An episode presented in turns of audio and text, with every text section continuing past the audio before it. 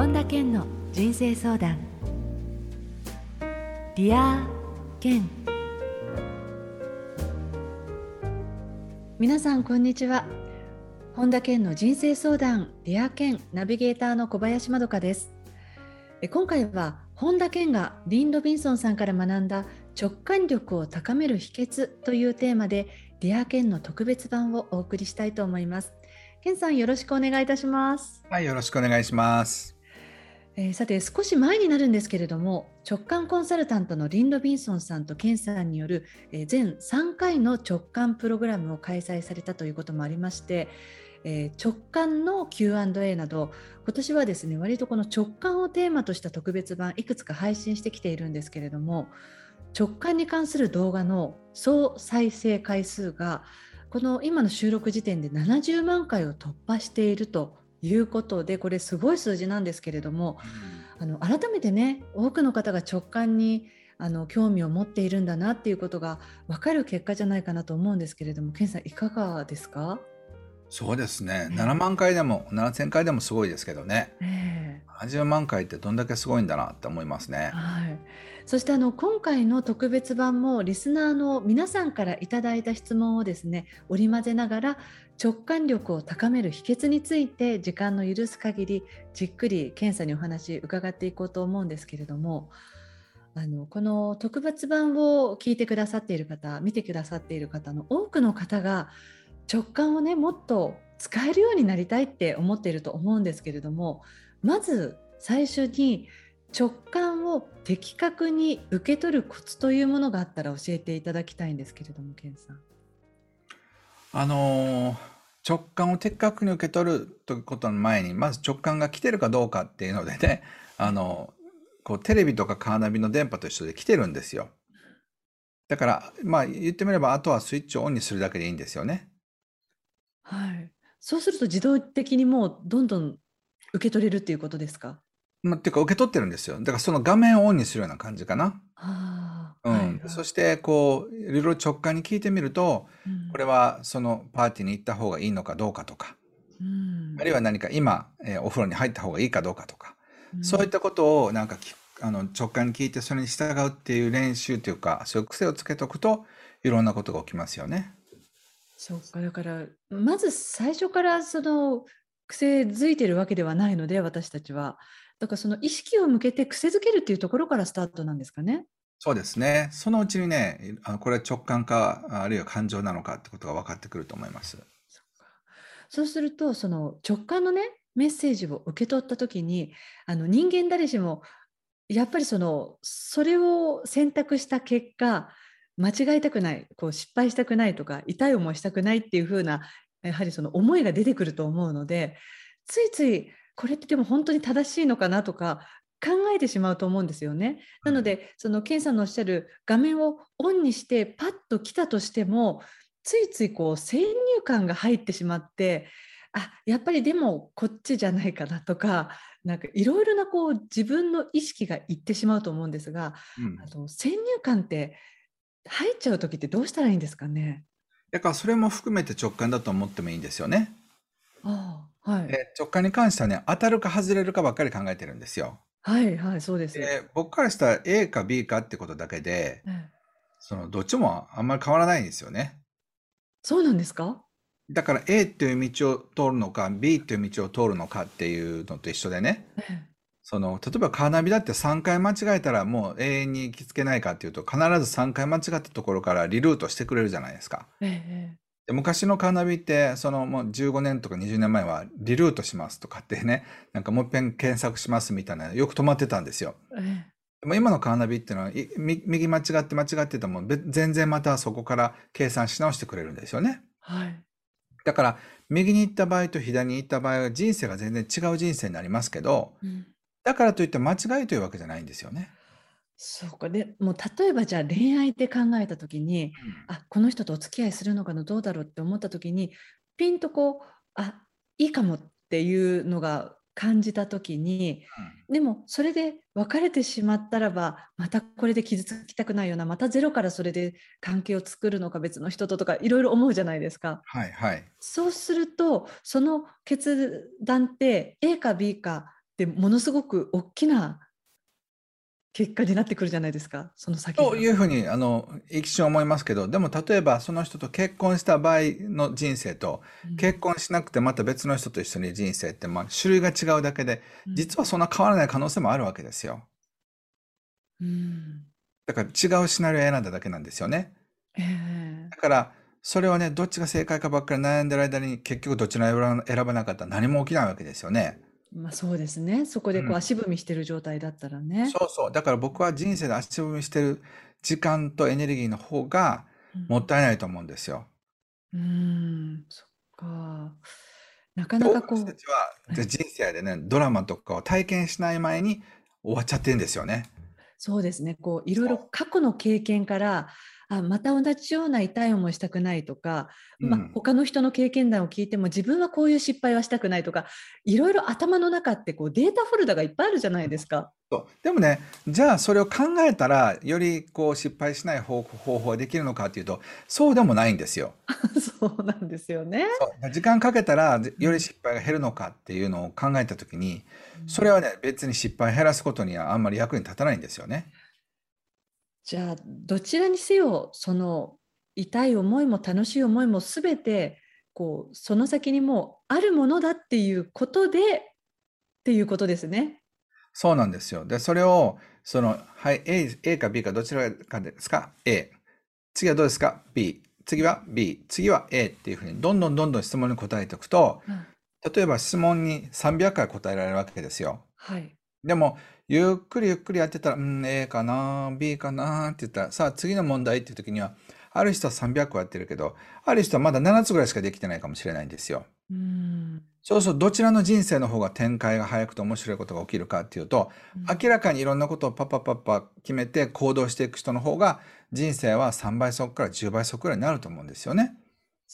だから多くの人たちは直感をが当たらなかったら嫌だからあんま使わないって言ってるけどそうじゃないんですよ。もう簡単に言うと時間とエネルギーの無駄を防ぐためのツールなんですよね。そっか。じゃあねえそのいろんなことをよ予知しながらそもそもこれって直感なのかなっていうところからまず悩んじゃったりしてますけれど。そうそう、もう直感かどうかなんて考えずに決めればいいんですよ。ちょっとやや乱暴な言い方をすると。うーんなかなかでもその決心とかドキドキとかねうん。が出てきちゃうんですよね人間でそ。れはだからね、あの A で決めても B で聞いてもあのドキドキするんですよ。まあ、そうですね。ただそのプロセスが直感によって何倍速かになるかっていうところが一番大事なんですよね。だから正しいか間違いかっていう意味でただより正しくより失敗が少ない人生を選ぼうとするとうん人生で体験できることがうんそそうでない人に比べて10分の1ぐらいに減っちゃうってことなんですよ。うんそうすると経験値も減るしうんいろんなことが減るからだから直感でどんどんどんどん決めて進む人よりも結果的にはつまらない人生になってしまうってことなんですよね。じゃあ今の健さんのお話を聞いてじゃあやっぱり私はそのどんどこどんどこねいろいろなその経験を積みたいってしていきたいっていうのでそういう意味でじゃあ直感力をよし磨いていこうって思ったらまず何かこうできるワークみたいなのってありますか？すべてのことを直感を採用して決めるっていうことですよね。多くの人たちは失敗したくない、できれば正解を出したいっていうプログラムを積んで生活してるんですよ。はい。でもそんなことしてるとすっごい時間かかっちゃって、大抵ろくでもないあの結論になっちゃって、ええ結局それも外れてる可能性もあるわけですよね。ええだから数をこなしてる人の方が全然人生が成功しやすくなるんですよ。だってしあの直感かどうか悩んでる人が3回試す間にこちらは100回試してるわけだから。そうですね。だから成功する確率も高くなるし、えあのとにかくそこからまた幸せを見出せばいいわけですよねえ。えで正解はないっていうふうに思ってるえから、うん自分で新しい選択肢を作るっていう習慣が直感を生きてる人には出てくるわけですよ。でも直感が信じられない人っていうのはずーっとこれって正解かなどうかなってことを迷いながらうんあの行動量量量とかは10分の1とか100分の1になるので成功するはずがないんですよそんなやり方してたら。そうなんです。だからこの辺がね、あの、多分90%ぐらいの人たちはわ一生わからないと思います。で、僕が今話してるのは、わかるかもしれない数パーセントの人たちに話してるんです。今ね、数パーセントの人たちは、もうなんか悟りを得たみたいに、ケンさんそうだったのかって、やっぱり直感って使わなくちゃいけないんだってことが初めてわかると思います。でも、失敗したくないっていう気持ちが強すぎるが上に、僕のこの情報が届かない可能性があるんですよね。そういう人が大半ということですよね。そうなんですよ。です。だからこそつまらない人生になってしまってるってことに、つまらない人生を生きてる人は気がつかないんですよね。うん、じゃあさっきケンさんおっしゃってましたけれど全てのことに直感を使うっておっしゃってたじゃないですか。うんうん、例えばあの私ね高校時代の友達が缶ジュースをね自販機で買う時にものすごく悩んでたんですよ毎回。であの私が「今日これにしたら?」って言ったら「じゃあまどかがそういうならそうしよう」って決めてる友達がいたんですけれどもそういう時にじゃあそういう自販機のジュースを選ぶのも直感でピンときたらパッっていうそれが積み重ねってことですか？そういうことの。例えばだからそれで30秒悩む人と1秒で決めてやる人だったら29秒得するわけですよね。そうですね。例えば。うん、そうそうでいろんなことがその積み重ねだからその心配とか失敗したらどうしようとかって迷うエネルギーに使うエネルギーをその最終的に下した決断の道で活かせるわけですよ。ええ、だから同じことやってても何かに対してよりうまくいかせるっていうエネルギーにかけられる量が時間も含めて直感で生きてる人の方が何倍も多いはずなんですよ。まあ、それはそうですよね。そういうことですよね。そうでだから A か B かでも B を選んだんだから、うん、B、例えば、まあ、男性女性でも B の女性選んだんだから、B の男性選んだから、その人と幸せになる方法を考えればいいわけですよ。うんだからこの人で正しかったのかなってずっと、例えばじゃあ逆の立場になった時に、うん、いつもこの人で正しかったのかなって悩んでる様子が感じられるのと、うん、もうあなただと思ってるからってどうやったら幸せになるかとことん考えてるっていう人だったらどちらと一緒にいたいですか？そりゃ後者ですよね。そう、だから、いや、あなたと結婚してよかったかどうか5年前に戻ってもっぺん選び直したいなんて言われたらがっかりでしょ？それはそうですね。だからもう決断を下したんだから、その場でそれを最大限良くするって、まあある意味だから橋は焼かれてるわけですよ。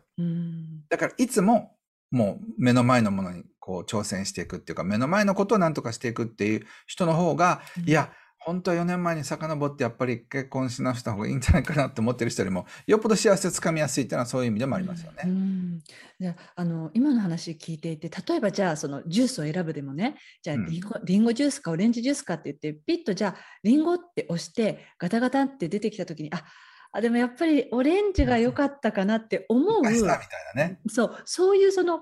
癖のような性格の人もいますよね中には。はい。はい、そういう場合ってどうしたらいいのかなっていうふうに思って。それをあの変えない限り、ずっと一店舗ずつ遅れた人生になっちまうんですよ。そうか。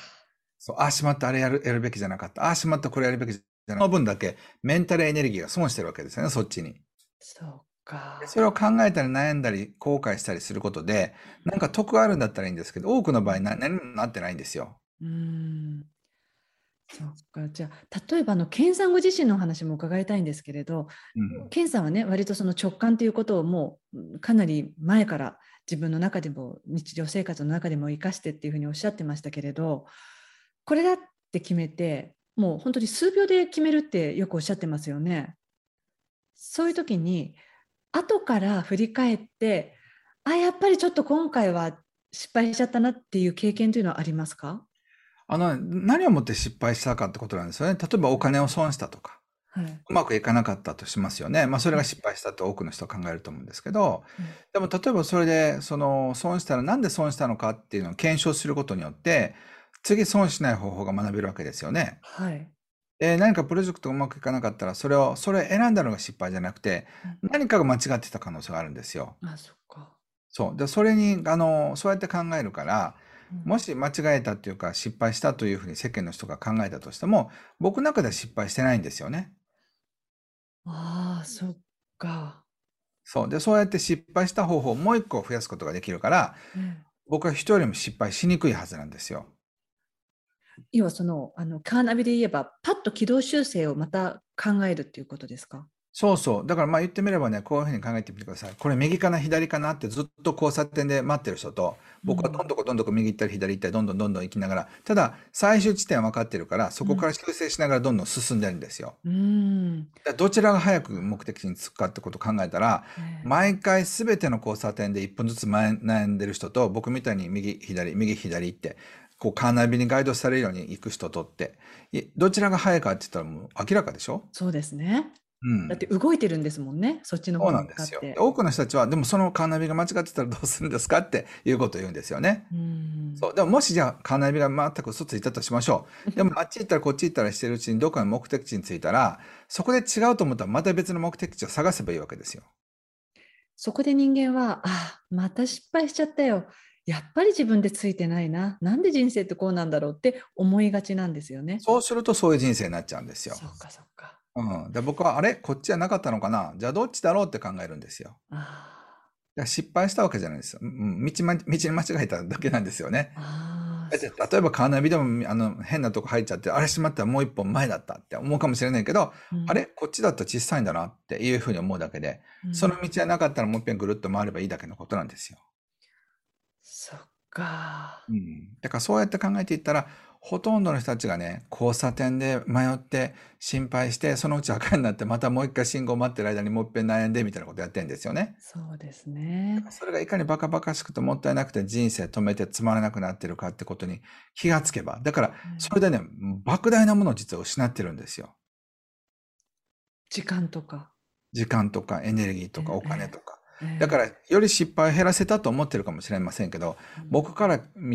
えたら、えらい損してると思います。えじゃあ、ケンさんの、ケンさんの周り、いろいろなね、ジャンルで活躍されたり、世界的にも活躍して著名な方もいらっしゃいますけれど、うん、そういう方たちはやはりその共通して直感というものはもう日常的に使ってらっしゃるという印象ありますか？いや、そうじゃなかったら、そんなに、あの、こう、大規模でできませんよ。それは会社でもアーティストとしても。例えば僕はね、書いたものをしまったって書き直して書き直してしてたら18冊どうやって書くんですか？本当ですね。そう。だからもう修正ないっていう前提で書くからやっぱすごく気合入るし、ちゃんと頭で考えて書くしっていうことなんですよね。え、ケンさんはあのいろんなことを思って人生の動くそのエンジンがかかりにくくなったり、こう腰が重くなったっていう経験はそもそもないですか？いや、もちろんありますよ。ただ、なんかそうならないようにしてますよね。ああえてそっちには行かないようにも意識をして一回止まったらまたエンジンってかけ直すの難しいんですよ。そうなんですよ。そう。だから止まらないようにしますよね。ああ、そっか。そういうクリエイティビティのエンジンがね。ええそう。だからそういった意味で、じとっとしたらあっという間に5年ぐらい経っちゃいますからね。そっか。うん、まあ、それも人生といえば人生なんだけど、うん、でも面白い人生を生きようと思ったら、動きの中にしか人の出会いもないし、うん、新しいことをやるきっかけもないんですよ。うん、自分の何かを自分の中の気を動かさなくちゃいけないから、うん、いちいちね一個一個ずつ迷ってたら、本当に大切なことやる時間がなくなっちゃうんですよ。やはりその中であの直感を味方につけて進みたいっていう方はいらっしゃると思うんですけれど、はい、受け取ったメッセージがじゃあ直感なのか、うん、自分自身の思いのその感情の方なのかっていうのを見極める何か方法というのは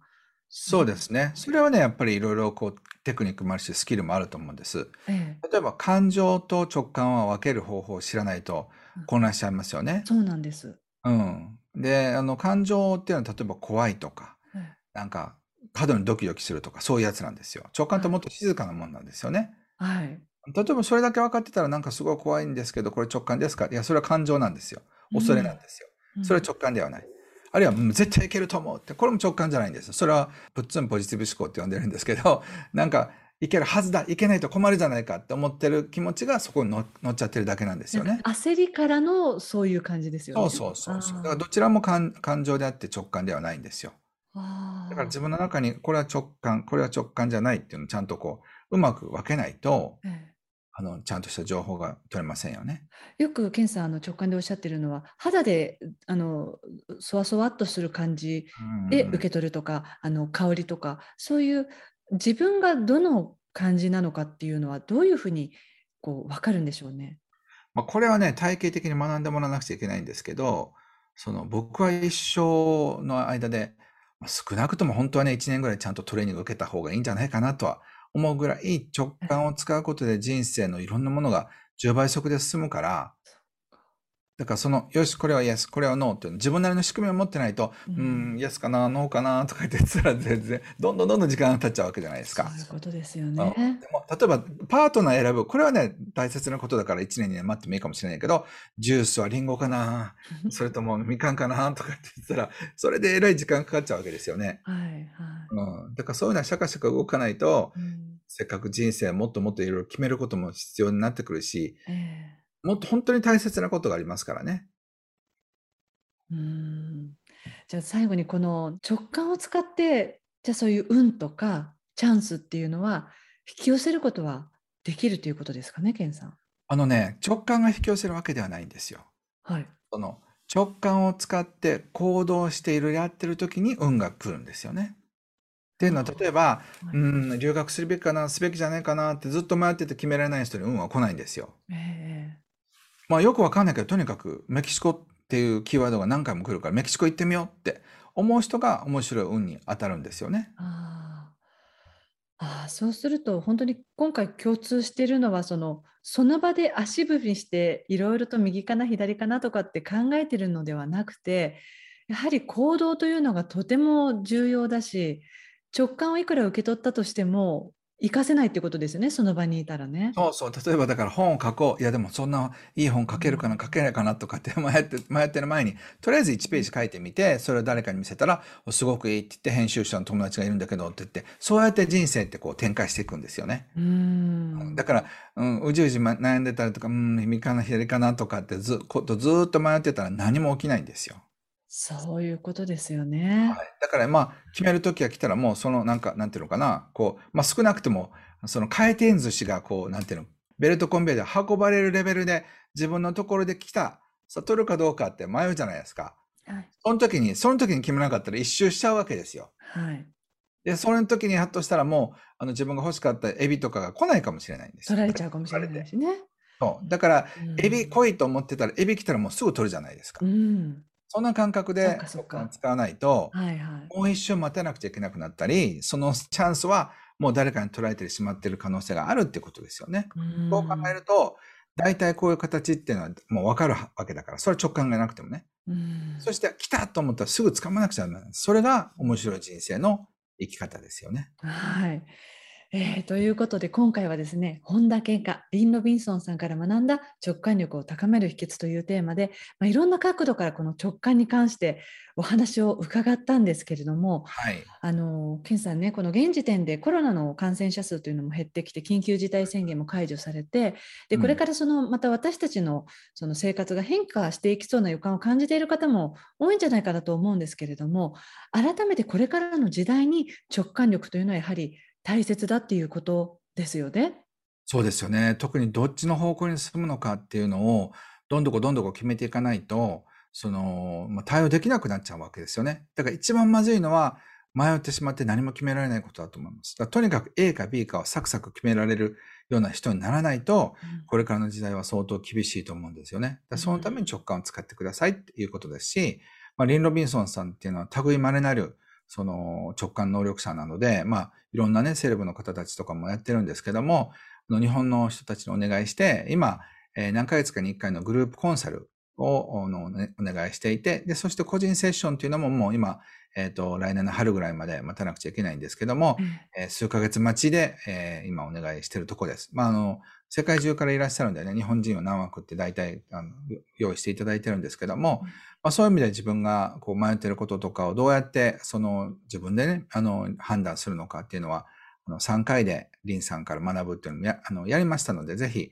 そういったものを勉強していただきたいなと思いますし、まあ、とにかく直感はね、日常的に使わないと筋肉みたいなもんなので、えついていかないので、えとにかく直感を使って生きてみるってことを、え実践していただきたいなと思います。その方がね、もうめちゃくちゃこうリズム感が良くなるんですよ。ポンポンポンポンポンポンってこうなんか行く感じなんですよね。ドア開けたら次にまた新しいチャンスがあって、も僕はこうチャンスのなんかドアを開けたら、また次の3つのチャンスが開いてて、こう、なんか、ワンコそばみたいな感じですよね。開けたらまたチャンスみたいな感じの人生なのか、開けるかどうか怖いから開けられなくて3年待ってますっていう人はもう足が痺れてますからね。うん、ぜひ、面白そうだと思ったら開ける。違うと思ったらやめる。じゃあ次のドアを探すっていうことをしとかないと、人生って皆さんが思ってるように以上に短いと思います。なので、ぜひ、えー、いろんなことをどんどんどんどん決めて、最高に面白い人生を生きてもらいたいと思います。はい。えー、ということで、リン・ロビンソンさんの直感コンサルティングセッションの詳細に関しては、本田健公式ホームページ、あるいは YouTube でご覧の方は説明欄からご確認いただけますので、ぜひそちらをチェックしてみてください。えー、ということで今回は本田健がリン・ロビンソンさんから学んだ直感力を高める秘訣というテーマで特別版お届けしました。健さんどうもありがとうございました。はい、ありがとうございました。リンさんはね、本当に素晴らしい人なので、いいタイミングであの見ていただいたりね、会っていただいたり、YouTube も無料の動画が上がってるので、ぜひ学んでみてください。きっと皆さんの人生を、えー、アップグレードするいろんな情報が入っていると思います。では、皆さんありがとうございました。ありがとうございました。